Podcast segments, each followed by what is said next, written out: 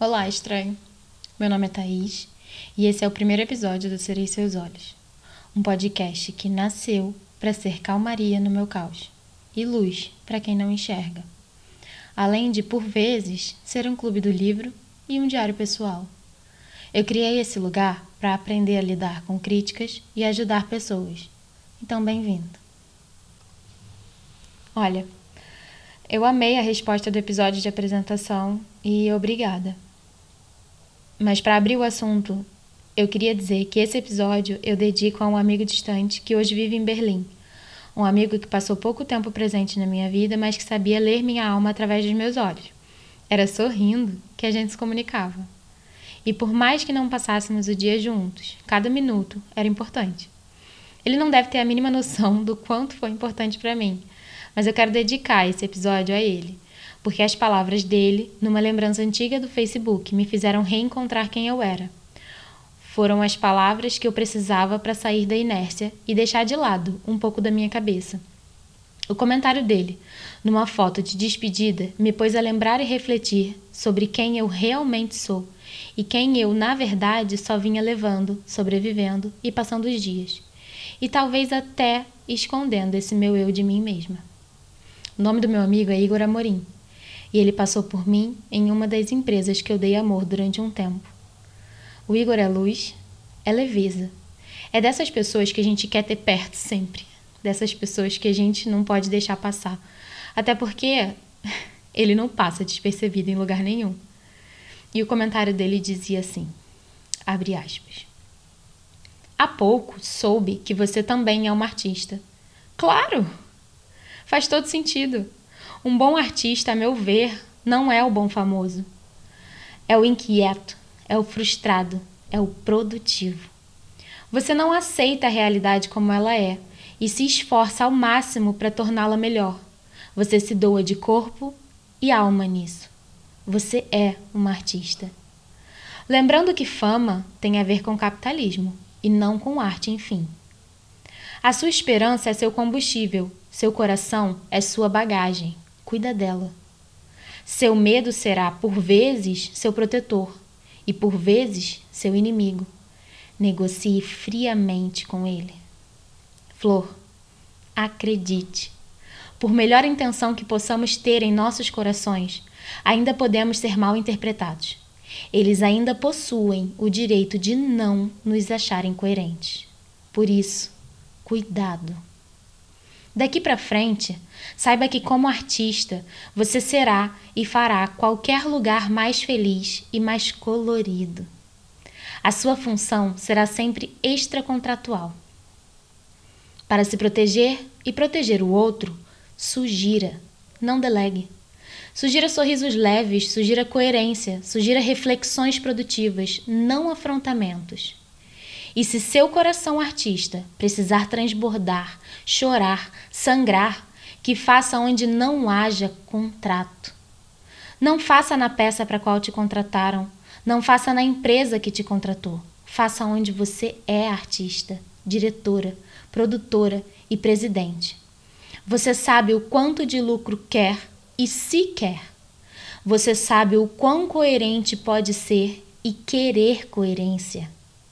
Para todo o resto, para os casos contratuais e extracontratuais, que continuemos dando o melhor profissional, as melhores ações coerentes à companhia.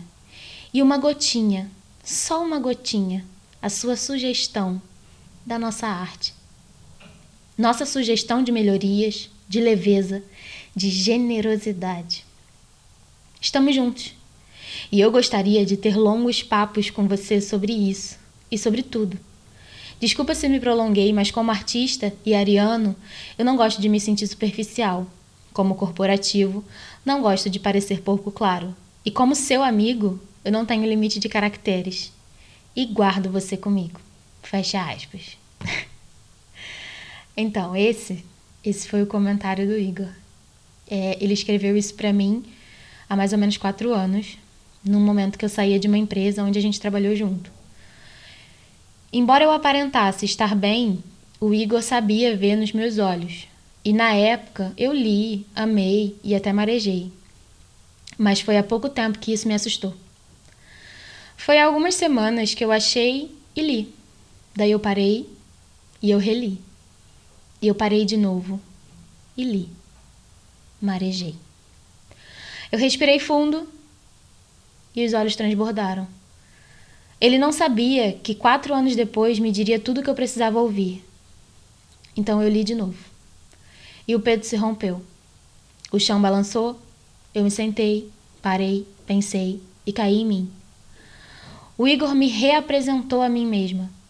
Me mostrou a cor ou as cores que a minha alma tem. Será que é possível isso? Me peguei parada, sem saber para onde andar, o que fazer e como agir. Nem mesmo eu tinha percebido quanto que eu me distanciei de mim. E o Igor, ele já sabia disso anos atrás. Eu passei as últimas semanas lendo e relendo, no loop diário, essas palavras, tentando digerir e buscar a Thaís que eu deixei pelo caminho. Eu me vi encarando o espelho em silêncio, tentando entender onde foi que eu me perdi. E só depois que eu entendi, eu precisava me perdoar por ter me perdido. Então eu tô aqui. E ele foi parte importante da coragem que me faltava para falar com estranhos e ajudar o máximo de pessoas que eu posso ajudar. As palavras dele me lembraram que eu não estava vivendo e que eu não vim aqui para passar despercebida. Afinal, segundo o Igor, eu sou artista. As palavras dele me mostraram o quanto eu não podia ter aceitado menos do que eu mereço.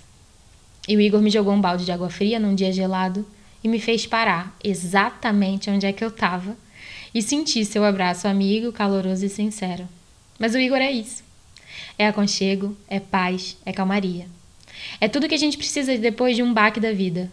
Assim, eu achei nas palavras dele o que me reapresentaria. E acredito até que é a melhor forma de dizer para vocês quem eu sou. Porque, afinal, é nos olhos dos amigos que a gente se enxerga. Então, esse episódio é dele. Porque eu preciso dizer obrigada. E chega de falar, porque eu tô aqui pra ler, né? Falei muito. Eu quero começar a leitura de um dos livros que me apresentou a paixão por ler. É um livro que todo mundo conhece, mas que a maioria não leu. Tem algumas frases de sucesso e por isso está no coração de todo mundo. É um clássico leve e cheio de diferentes interpretações. Eu resolvi começar pelo Pequeno Príncipe, de Antoine Saint-Exupéry. Desculpa o francês, gente. Não é meu forte. Uma curiosidade é que aqui em Portugal, o Pequeno Príncipe chama o Príncipezinho. E, sinceramente, o Príncipezinho dá vontade de botar numa caixinha e guardar. Mas antes, eu queria deixar registrado que é importante vocês comprarem os livros sempre. Exaltar os autores. Eu tô aqui lendo, mas nada bate a sensação de ter um livro nas mãos. Então, vamos valorizar os autores e as editoras desse mundão, né? E agora, vamos ao episódio.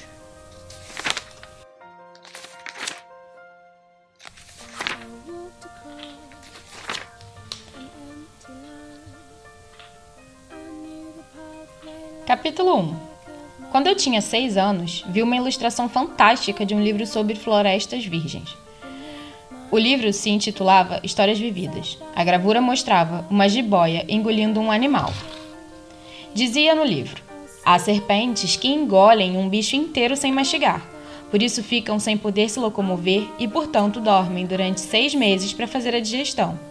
Pensei muito sobre as aventuras na selva e com lápis de cor fiz meu primeiro desenho, o desenho número 1. Mostrei minha obra-prima aos adultos e perguntei se tinham medo do meu desenho. Eles responderam: quem é que tem medo de um chapéu? Meu desenho não era um chapéu.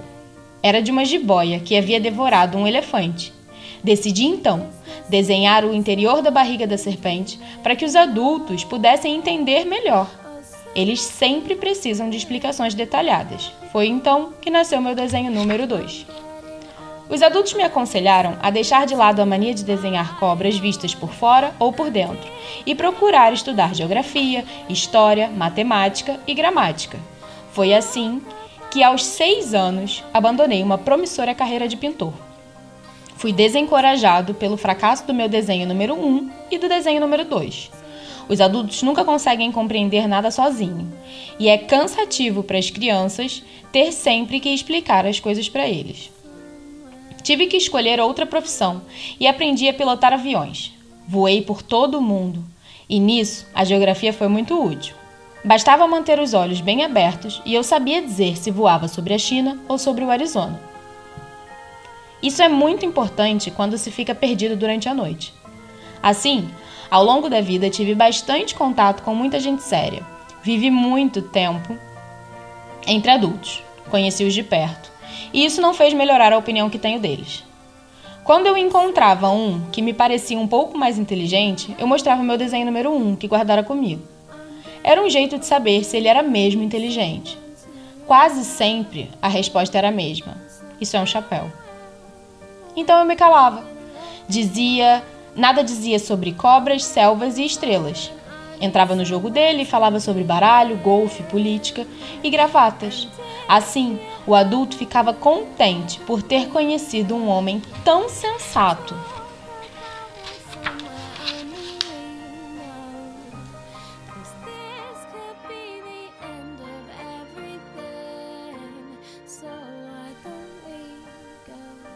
Capítulo 2. Fiquei muito sozinho, sem ter quase ninguém com quem conversar, até que há 6 anos sofri uma pane que me obrigou a fazer um pouso de emergência no deserto do Saara. Alguma coisa havia variado o motor do meu avião. Como não viajava comigo nem mecânico nem passageiro, preparei-me para enfrentar o desafio de fazer o conserto complicado. Era para mim questão de vida ou morte, já que a água que tinha para beber dava apenas para mais 8 dias. Na primeira noite, dormi sobre a areia, distante quilômetros e quilômetros de qualquer lugar habitado. Estava mais isolado que um náufrago em um bote perdido no meio do oceano. Vocês podem imaginar minha surpresa quando, ao amanhecer, fui despertado por uma voz doce de criança que disse: "Ei, por favor, desenhe um carneirinho para mim." "O quê?" "Sim, desenhe um carneirinho para mim." Levantei-me depressa, como se atingido por um raio, esfreguei bem os olhos e olhei em volta. Vi um rapazinho que feliz me encarava. Ora, fiz um desenho dele, com certeza bem menos charmoso que o modelo. Não é culpa minha, quando eu tinha 6 anos os adultos me desencorajaram a seguir carreira de pintor.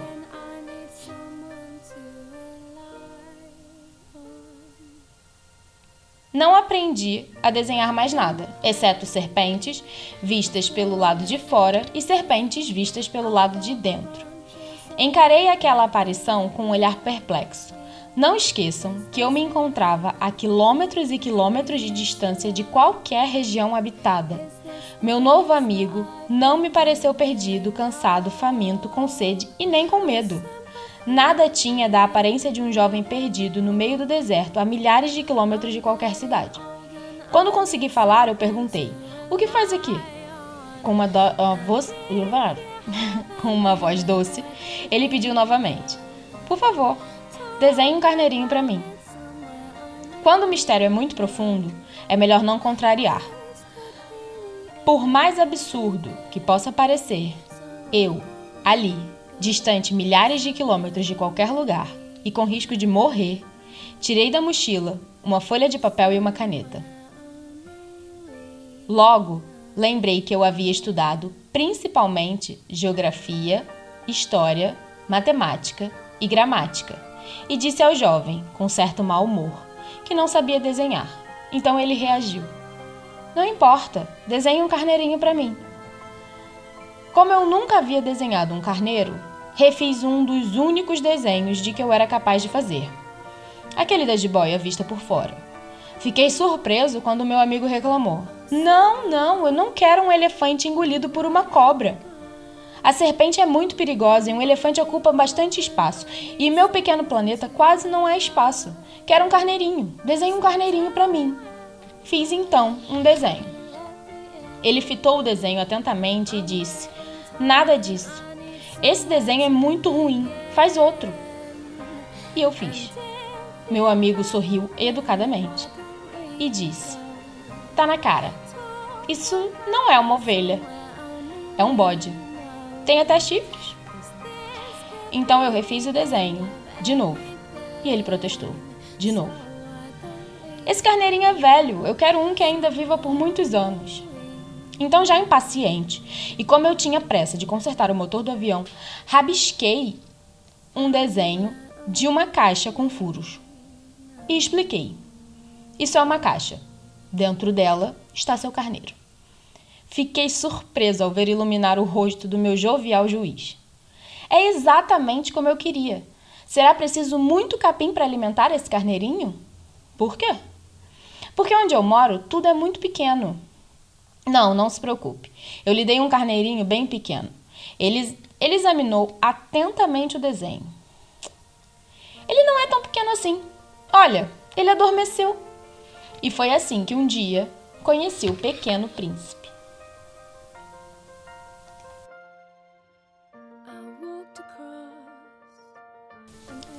Capítulo 3.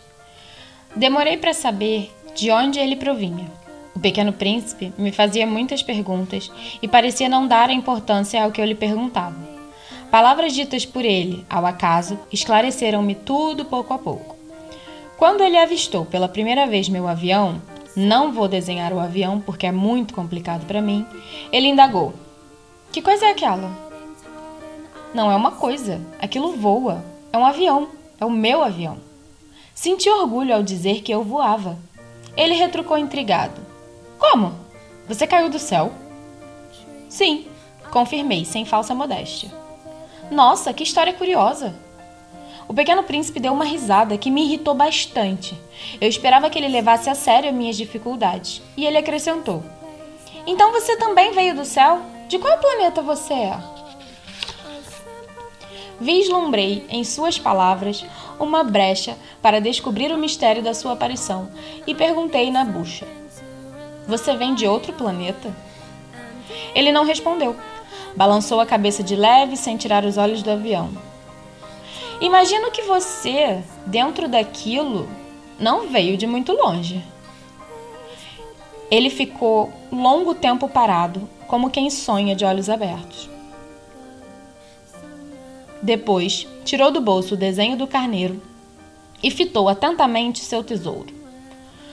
"Vocês podem imaginar quanto me intrigou aquela simples menção a outros planetas. Procurei saber mais. De onde vem, meu amigo? Onde fica sua casa? Para onde levará o carneiro?" Após um silêncio meditativo, ele respondeu: "O bom é que à noite, essa caixa que você desenhou poderá servir de casa para ele." "Ótimo. Eu lhe darei também uma corda para amarrá-lo durante o dia e uma estaca para prendê-lo." A proposta pareceu chocar o Pequeno Príncipe. "Amarrar? Que ideia maluca! Ora, se não o amarrar de algum jeito, ele acabará fugindo para longe." Meu amigo deu outra gargalhada. "Fugir para onde?" "Sei lá para onde. Mas você correrá o risco de perdê-lo." O Pequeno Príncipe me olhou nos olhos. "Ele não fugirá. É muito pequeno o lugar onde eu moro." E um pouco triste acrescentou: "Onde eu moro, ninguém, andando sempre em frente, pode ir muito longe."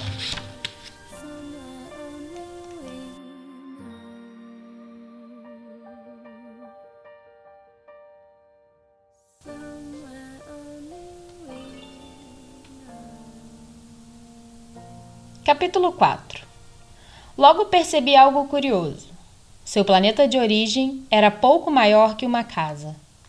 Isso não me surpreendeu. Eu sabia que, além de planetas grandes como a Terra, Júpiter, Marte e Vênus, aos quais nós, humanos, demos nomes, há centenas de outros planetas tão pequenos que mal se consegue vê-los pelo telescópio. Quando um astrônomo descobre um, dá a ele um número e não um nome. Passa a chamá-lo, por exemplo, de asteroide 325. Tenho sérios motivos para acreditar que o planeta do qual veio o Pequeno Príncipe é um asteroide, é o asteroide B612. Esse asteroide só foi visto uma única vez por telescópio em 1909 por um astrônomo turco. Ele fez uma importante apresentação de sua descoberta em um congresso internacional de astronomia, mas ninguém acreditou no que ele disse, por causa das roupas típicas que vestia. Os adultos têm cada preconceito. Felizmente, para a reputação do asteroide B612, um ditador turco obrigou toda a população, sob a ameaça de pena de morte, a vestir a mesma moda europeia. O astrônomo, já com um terno muito elegante, fez nova apresentação em 1920 e dessa vez todo mundo acreditou nele. Sabe por que falo desses detalhes do asteroide B612 e lhe revelo seu número? Por causa dos adultos. Adultos adoram números. Quando vocês contam que tem um novo amigo, eles não ligam para o que é importante. Nunca perguntam qual o tom da voz dele, do que ele gosta de brincar. Ele faz coleções de borboletas? Os adultos preferem perguntar: que idade tem? Quantos irmãos tem? Quanto pesa? Quanto ganha o pai dele? Só assim, os adultos se convencem de que conhecem seu novo amigo. Se vocês dizem a eles: vi uma bela casa de tijolos cor-de-rosa com gerânios nas janelas e pombos no telhado, ele não é capaz de fazer uma ideia dessa casa. É preciso dizer a ele: vi uma casa que custa uma fortuna. Então ele se interessa. Poxa, deve ser maravilhosa. Portanto, se dissermos aos adultos: a prova de que o Pequeno Príncipe existe é que era encantador, dava boas risadas e me pediu um carneiro, quando alguém deseja ter um carneiro, é a prova de que a pessoa existe. Os adultos vão nos encarar com indiferença e dirão que isso é coisa de criança. Mas se dissermos: ele veio do planeta asteroide B612, então eles acreditarão. E não vão mais nos chatear com outras perguntas. Eles são assim mesmo. Nem por isso devemos lhes querer mal. As crianças precisam ter muita paciência com os adultos.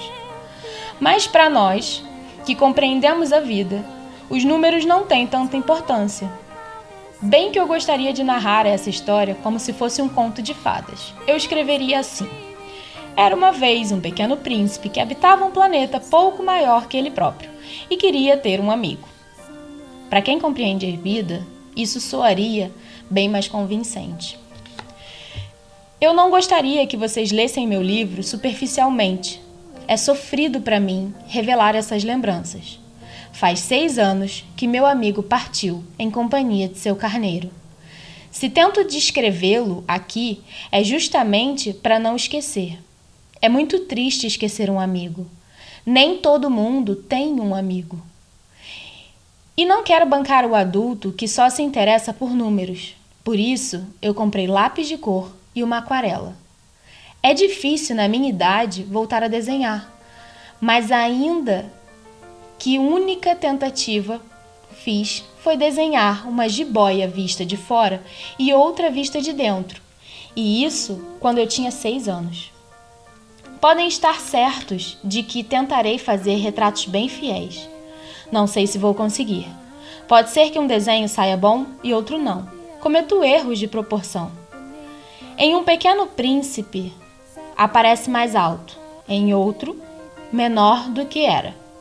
Também fico em dúvida quanto às cores de suas roupas. Tento acertar. Sei que me engano em certos detalhes importantes e peço desculpas. Meu amigo jamais explicava as coisas. Acho que me julgava igual a ele. Mas eu, infelizmente, sou incapaz de enxergar um carneiro pelos buraquinhos do desenho de uma caixa. Sinto que mais pareço um adulto. Acho que estou ficando velho.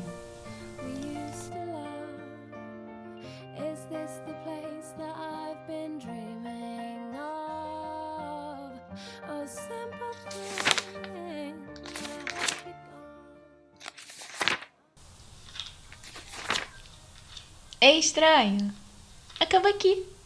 A gente se vê depois, tá bem? Até a próxima.